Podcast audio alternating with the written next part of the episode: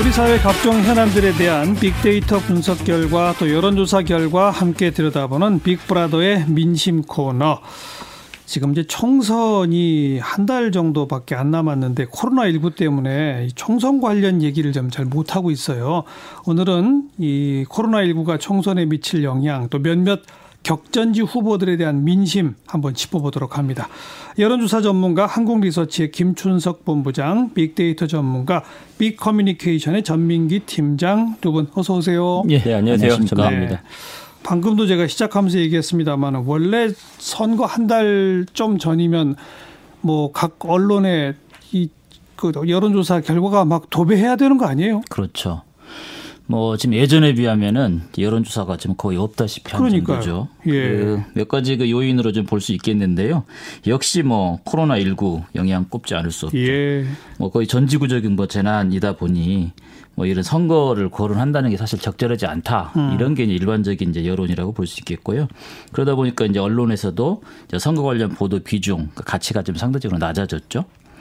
그 다음에 또 한 가지로는 그 선거 여론조사에 대한 규제가 좀 그 기준이 강화됐습니다. 요번에 예. 예. 그래서 이제 녹음된 기계음으로 조사하는 그 ALS 이런 것에 의한 그 선거 여론 조사가 예전에 비해 많이 줄었어요. 사실은 예. 선거 여론 조사를 가장 많이 차지하는 절대적 비중이 그 ALS였거든요. 어. 예. 근데 이제 그것이 줄었다는 건 저는 좀 바람직한 그런 방향이다고는 봅니다. 그럼 언제쯤부터 선거 관련 여론 조사들이 좀 활기를 띨까요? 예. 그한 다음 주 정도부터는 그래도 음. 어, 되지 않을까 싶습니다. 하긴 이제. 공천도 아직 마무리가 안 됐으니까 그렇습니다. 네. 후보 그 공천이 어, 아직까지는 좀 안 된 데가 꽤 있고요. 예.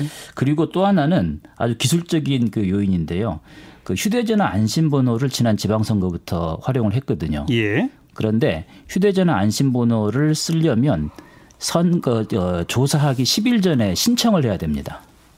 그 신청을 하려면은 또 해당 지역의 후보가 결정이 돼 있어야 되고 예. 그렇기 때문에 실제로 지금 예컨대 다음 주에 선거조사 결과가 보도가 돼야 되려면 으흠. 이미 10일 전에 안심번호를 신청하고 조사가 어, 진행이 되는 이런 일정들이 나와야 된다는 거죠. 그렇기 예. 때문에 예. 이런 기, 기술적인 것 때문에라도 사실은 선거 여론조사가 좀 미뤄지는 그런 상황들이 있었습니다. 예. 근데 어쨌든 어 다음 주부터는 어 충분히 나올 거라고 이제 예상이 되고요. 음. 어 그래서 뭐 서울 같은 경우에는 서울 종로 어 이낙연 황교안 후보가 나와 있죠. 그다음에 서울 구로을, 뭐 윤건영, 어, 김용태, 뭐 동작을의 이수진, 나경원 이런 아주 그 관심 지역들이 예. 분명히 있고요. 또 어, 비수도권으로는 그, 그 전남 목포 어, 박지원 의원이 과연 될 거냐. 그다음에 대구 수성의 김부겸 주호영 의원, 어, 충북 청주 같은 경우에 도정환 정우택 의원 이런 아주 관심 지역들이 있기 때문에 예. 뭐 다음 주부터는 좀 더 지켜봐야 될 것 같습니다. 그 관심 지역 가운데 서울 구로울의 윤건영, 김용태 후보는 저희가 벌써 인터뷰를 했고 아, 예. 대구의 그 김부겸 주호영 후보 이번 주에 또 저희가 인터뷰를 아, 합니다. 그렇습니다. 음. 예. 그런데 이제 제일 뜨거운 곳은 서울 종로잖아요. 그렇습니다. 여긴 벌써 여론조사 결과가 몇 개 나왔죠? 그렇습니다. 그 뭐 두 분이 대선급 후보 아니겠습니까? 예, 예. 예. 그 더불어민주당 이낙연 후보, 미래통합당 황교안 후보가 이제 출마한 건데요. 그 한국일보와 한국리서치가 그 3월 1일에서 2일 이틀 동안 그 종로구에 거주하는 18세 이상 유권자 500명을 대상으로 어, 전화 여론조사를 실시를 했습니다. 어, 표본 오차는 95% 신뢰 수준의 플러스 마이너스 4.4% 포인트이고 응답률은 14.4%입니다. 그 자세한 결과는 중앙여심 홈페이지를 보시면 되는데요. 예. 일단 그 선거조사라는 점에서 어느 시점에 했느냐가 그 좀 주목해서 봐야 되는데요. 이 조사 결과는 일주일 전이라는 점을 좀 염두에 둘 필요는 있겠죠. 3월 1일과 2일이니까. 그렇습니다. 예.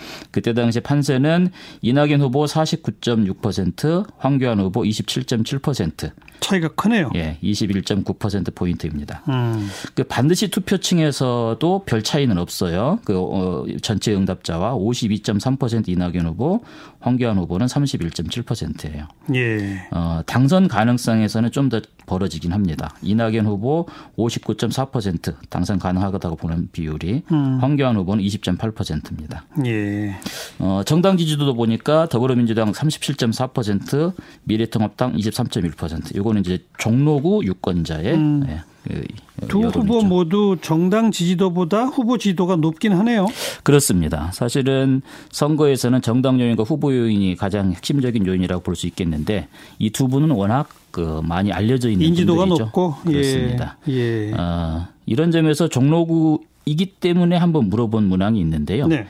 어, 선거의 의미로 차기 대선의 전초절이라는 응답이 46.8%, 그다음 지역 일꾼을 뽑는 선거라는 응답이 44.6%. 어. 이게 지금 종로구의 특성이죠. 네. 최대 관심인 이낙연, 황교안 두 후보에 대한 빅데이터 연관은 어떻게 나옵니까? 네, 그 예전에 한번 차기 대선 주자들에 대한 연관어 감성어 저희가 살펴본 적이 있는데 총선 후보로서의 연관어 감성어 살펴보기 위해서 지난 한 달을 기준으로 삼았고요. 한 달 동안. 예, 먼저 이낙연 전 총리 같은 경우는 지난 한 달 동안 언급량이 한 10만 9,400여 건 정도 음. 어, 발생했습니다.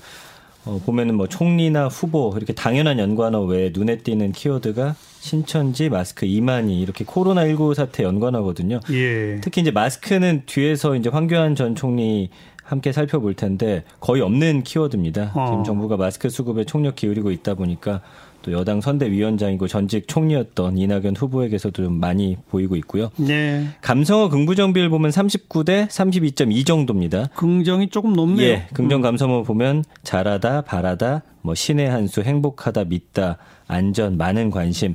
부정 감성어는 우려되다, 뭐 나쁜, 특혜, 믿지 못하다, 힘들다, 약하다 이런 단어들 보이고 있습니다. 예.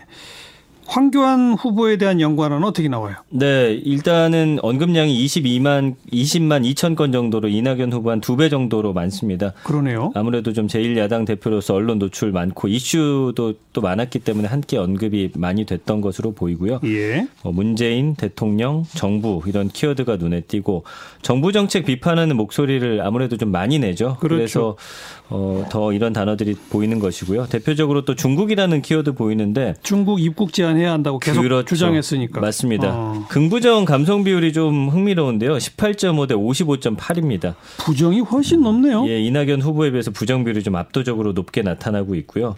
어, 긍정 감성어 보면은 뭐 잘한다, 어, 좋다, 지지한다, 친밀하다, 관대하다. 부정 감성어는 뭐 최악, 부적절, 미흡하다, 무능하다, 망언, 음. 쇼하다, 뭐 허위 사실 이런 예. 좀 자극적인 단어들이 좀 많이 등장했습니다. SNS 아무래도 좀 젊은 층이 많이 이용하니까 또 이런 결과가 나오겠죠. 예. 네. 이 총선 레이스랑 코로나 19 사태 가운데 대선 후보 적합도에도 변화가 좀 보입니까? 예, 그 상당히 있다고 봐야 될것 예. 같습니다. 그 서울경제하고 엠브레인 퍼블릭이 3월 5일부터 6일, 그러니까 지난주죠. 이틀 동안 전국에 18세 이상 1000명을 대상으로 100% 안심번호 전화 여론조사를 했습니다. 예. 표본오차는 95% 신뢰 수준의 플러스마이너스 3.1% 포인트고요. 응답률이 26.1%. 그 중앙여심위 홈페이지에서 자세한 결과를 보실 수 있는데요. 그 대선 후보 적합도에서 이낙연 국무총리 26.9%, 이재명 경기지사가 13.4%, 황교안 미래통합당 대표가 12.0% 어, 순위가 좀 바뀌었네요. 바뀌었습니다. 물론 오차 범위 내이긴 네, 한데요. 네. 어, 처음으로 거의 바뀌었다 음. 싶습니다. 황교안 대표가 대선 후보로서 여론조사를 하기 시작했을 때부터. 그러니까요. 그리고 안철수 국민의당 대표가 5.7% 올라갔네요. 많이 올랐습니다. 음. 그뭐 가장 주목되는 게 방금 말씀하신 그 황교안 미래통합당 대표하고 이재명 경기지사 가 순위가 바뀐 거고요. 예. 이건 결국에 이재명 경기지사가 코로나19 전국에서 국민으로부터 가장 주목을 많이 받은 그런 예. 정치인이었기 때문에 가, 가능하다고 보고요. 그 적합도가 거의 뭐 10% 포인트 상승을 한 겁니다. 그렇죠. 안철수 국민의당 대표도 그 대구에 내려가서 지금 의사시니까 예, 그 예. 시민을 직접 돌보는 그런 모습을 어, 보인 거죠. 그 땀에 흠뻑 젖은 옷 그게 그렇죠. 사진이 한 장이 뭐 힘이 크죠. 그렇습니다. 어. 어, 이전에 비해서 뭐 3% 포인트 상승했는데 그 비율로 보면 거의 두 배입니다. 근데 존재감이 이제 드러나고 있는 거죠. 네, 네. 그다음에 이제 이낙연 전 국무총리도 이제 코로나 19 이후로 이제 20% 중후반대를 음. 유지하고 있습니다. 네. 급부상한 이재명, 안철수 빅데이터 연관어는 아마도 신천지일 거예요. 맞습니다. 그죠. 예, 정확하시고요. 그 최근 한 달 기준으로 살펴보면 두 사람 모두 20만 건 이상의 언급량을 기록을 했습니다. 예. 이낙연 전 총리의 두 배고 황교안 대표와 좀 비슷한 수준인데 지금 앞서서 말씀해 주신 대로 이재명 전 지사부터 살펴보면은 신천지 코로나 19 이만희 방역 이 코로나19 사태와 관련된 키워드가 거의 절반 정도를 차지하고 있고 네. 초기부터 좀 강경한 대응했고요. 직접 이만희 총회장 검찰 채취하러 가겠다고 또 나서기까지 하면서 좀 많이 이슈가 됐죠. 예. 그래서 관련 언급이 좀 많고 안철수 대표 경우에도 아까 말씀해 주신 대로 이제 그 어, 의사, 봉사 이런 키워드도 나오는데 의사로서 이제 직접 대구로 달려가서 봉사하는 장면이 좀 국민들한테 예. 인상적으로 남았던 것 같아요. 예. 그 외에는 이제 민주당 임미리 교수, 그 민주당만 빼고 칼럼 사태 있었는데 음. 이 교수가 과거 안철수 싱크탱크 출신하는 점과 함께 많이 언급이 됐습니다. 근데 이 보니까 어, 두 분 지지도는 좀 많이 올라갔잖아요. 예, 예. 긍부정 반응을 살펴봤더니 한 20대 50으로 부정이 높았는데 음. 제가 들어가 봤습니다. 글들을 살펴봤더니 어 의외로 그 지금 신천지 사태와 관련해서 했던 행동들이 긍정적으로 평가가 많이 됐어요. 어. 근데 그런 글 하나가 붙고 나면 반대편의 그 음. 사람들이 아. 글을 하나 올린 게 막 퍼달라지는 그런 어. 형태로서 아. 그러니까 긍정하는 글들은 다양하게 나왔다면 음. 이 부정하는 글들은 한 가지나 두 가지 글 정도가 여러 사람에 의해서 파 날라지는 네. 형태로 네. 그래서 부정비율을 상당히 높이는 예, 그런 상황이었습니다. 그렇군요. 자, 어, 뭐 아직 여론조사 발표된 게 별로 없다라고 했습니다만 예. 그래도 관심 지역들은 아까 서울 종로처럼 또 조사 결과 나온 게 있죠 몇 군데? 예. 그다음 어디 가볼까요? 서울 광진 을인데요. 오세훈 고민정. 그렇습니다. 예, 예. 그 오세훈 후보는 뭐 전 서울시장 을 지냈고 또 뭐 야권의 주요한 그 대선 후보시죠. 그리고 그 고민정 후보는 이제 청와대 대변인 출신이기 때문에 예. 하여튼 두 분이 다 그 주목이 되는 그리고 여야 심판의 선거로서 그 상징성이 있는 그런 그 분들이고 선거구죠. 예. 한국일보가 이제 한국리서치 의뢰에서 3월 1일과 2일 이틀 동안 그 광진구에 거주하는 18세 이상 유권자 500명을 대상으로 전화 여론조사를 실시했습니다. 음. 표본 오차는 95% 신뢰 수준의 플러스 마이너스 4.4% 포인트이고요. 응답률은 13.4% 중앙여심위에서 보실 수 있습니다. 예. 그 종로와 마찬가지로 일주일 전 조사 결과라는 점 그 예, 예. 어, 고려하고 이제 판단해야 되겠죠. 더불어민주당 고민정 후보 35.9%, 미래통합당 오세훈 후보 38.5%. 아. 오차범위 내입니다. 예. 어, 반드시 투표층에서는 더 붙어요. 그 고민정 후보가 40.7%, 오세훈 후보가 41.9%. 뭐 박빙이죠. 딱 붙었네요. 그렇습니다. 음. 뭐 두 분 다, 어, 될수 있다. 이렇게 뭐, 그, 어, 기대를 가질 수도 있고 또 불안할 수도 있고 그러겠죠. 예. 당선 가능성으로는 오세훈 후보가 46.0%, 고민정 후보가 33.1%. 아무래도 음. 고민정 후보가 뒤늦게 어, 지금 참여를 한 거니까요. 네, 네. 어, 좀 더 지켜봐야 될 것 같습니다. 네. 그 앞서 종로에서는 정당 지지도보다 후보 지지도가 높았잖아요. 예. 여기는 어때요? 예, 아무래도 그 후보의 어떤 그런 인지도에 때문에 차이가 있을 수는 있는데요. 예.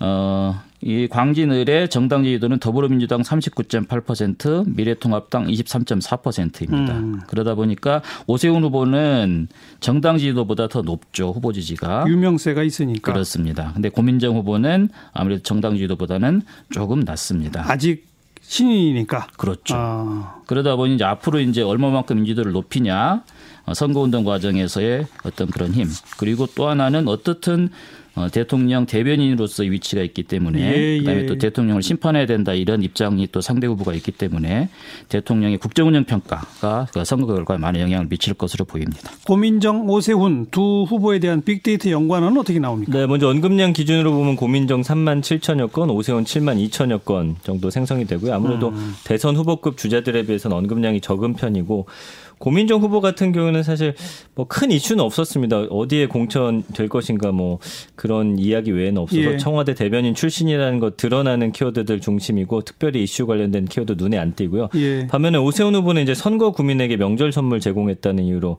검찰에 고발이 된 어. 상황이죠. 선관위 검찰이라는 키워드 눈에 띄고 또 이거는 사실 제외했어야 되는데 그 엑소 중에 오세훈이라는 멤버가 있어서 장학금이라는 그 키워드가 끼워졌어요. 그래서 엑소랑 세훈이라는 이름을 제가 제외했는데도 네. 예, 이게 4위에 이제 연관으로 올라가 있는. 긍부정은 어떻게 나옵니까? 어, 고민정 후보는 69.5 대 18.8로 굉장히 긍정 감성이 오, 높습니다. 오세훈 후보는 어 30.7 대 45.6 예. 이렇게 나타나고 있네요. 역시 SNS의 긍부정은 더불어민주당 쪽은 긍정이 좀 높고 그렇습니다. 그렇게 예. 나오는군요. 예. 오늘도 뜨거운 그 이슈가 비례연합정당에 민주당이 합류하느냐 마느냐인데 네. 관련된 여론조사도 있나요? 그렇습니다. 그 초창기에는 사실은 그 더불어민주당 지지자들도 비례정당 창당을 기본적으로 반대를 했었어요. 예. 그래서 미래한국당 그 관련한 그 논란이 한창 일었을 때 그 비례정당 창당에 대해서 더불어민주당 지지자들은 한 80% 정도가 반대를 했었거든요. 네. 근데 그 후로 이제 그 현실론이 돼도 되죠. 야 이러다가 우리가 일당 놓치는 거 아니야. 음. 어 그래서 뭐 더불어민주당 출신의 손혜원 의원, 정봉주 전 의원 등이 그 지금 열린 민주당을 창당을 그랬죠. 했던 거고요. 예. 그리고 좀 비례 연합정당에 대한 어떤 그런 논의들이 아주 활발하게 예, 된 예. 거죠. 그래서 예. 이제 오늘 뭐 당원 투표 를 통해서 그 여부를 결정하는 것으로 이렇게 그쪽으로 결론이 났어요. 예. 예, 예.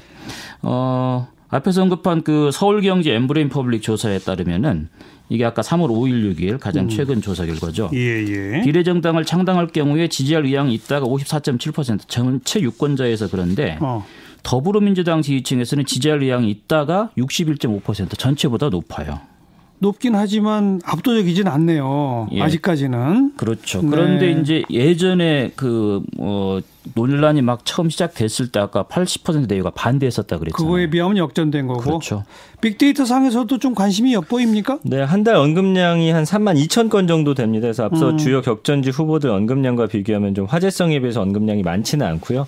미래한국당 키워드가 3위, 뭐 1위는 민주당, 2위 알겠습니다. 정의당입니다. 예. 서서히 인원이가 뜨거워지고 뭐 불이 붙었으니까 이건 좀 어떻게 변화하는지 추이를 봐야 될 것 같네요. 오늘 여기까지 김춘석 본부장 전민기 팀장 수고하셨어요. 고맙습니다. 감사합니다.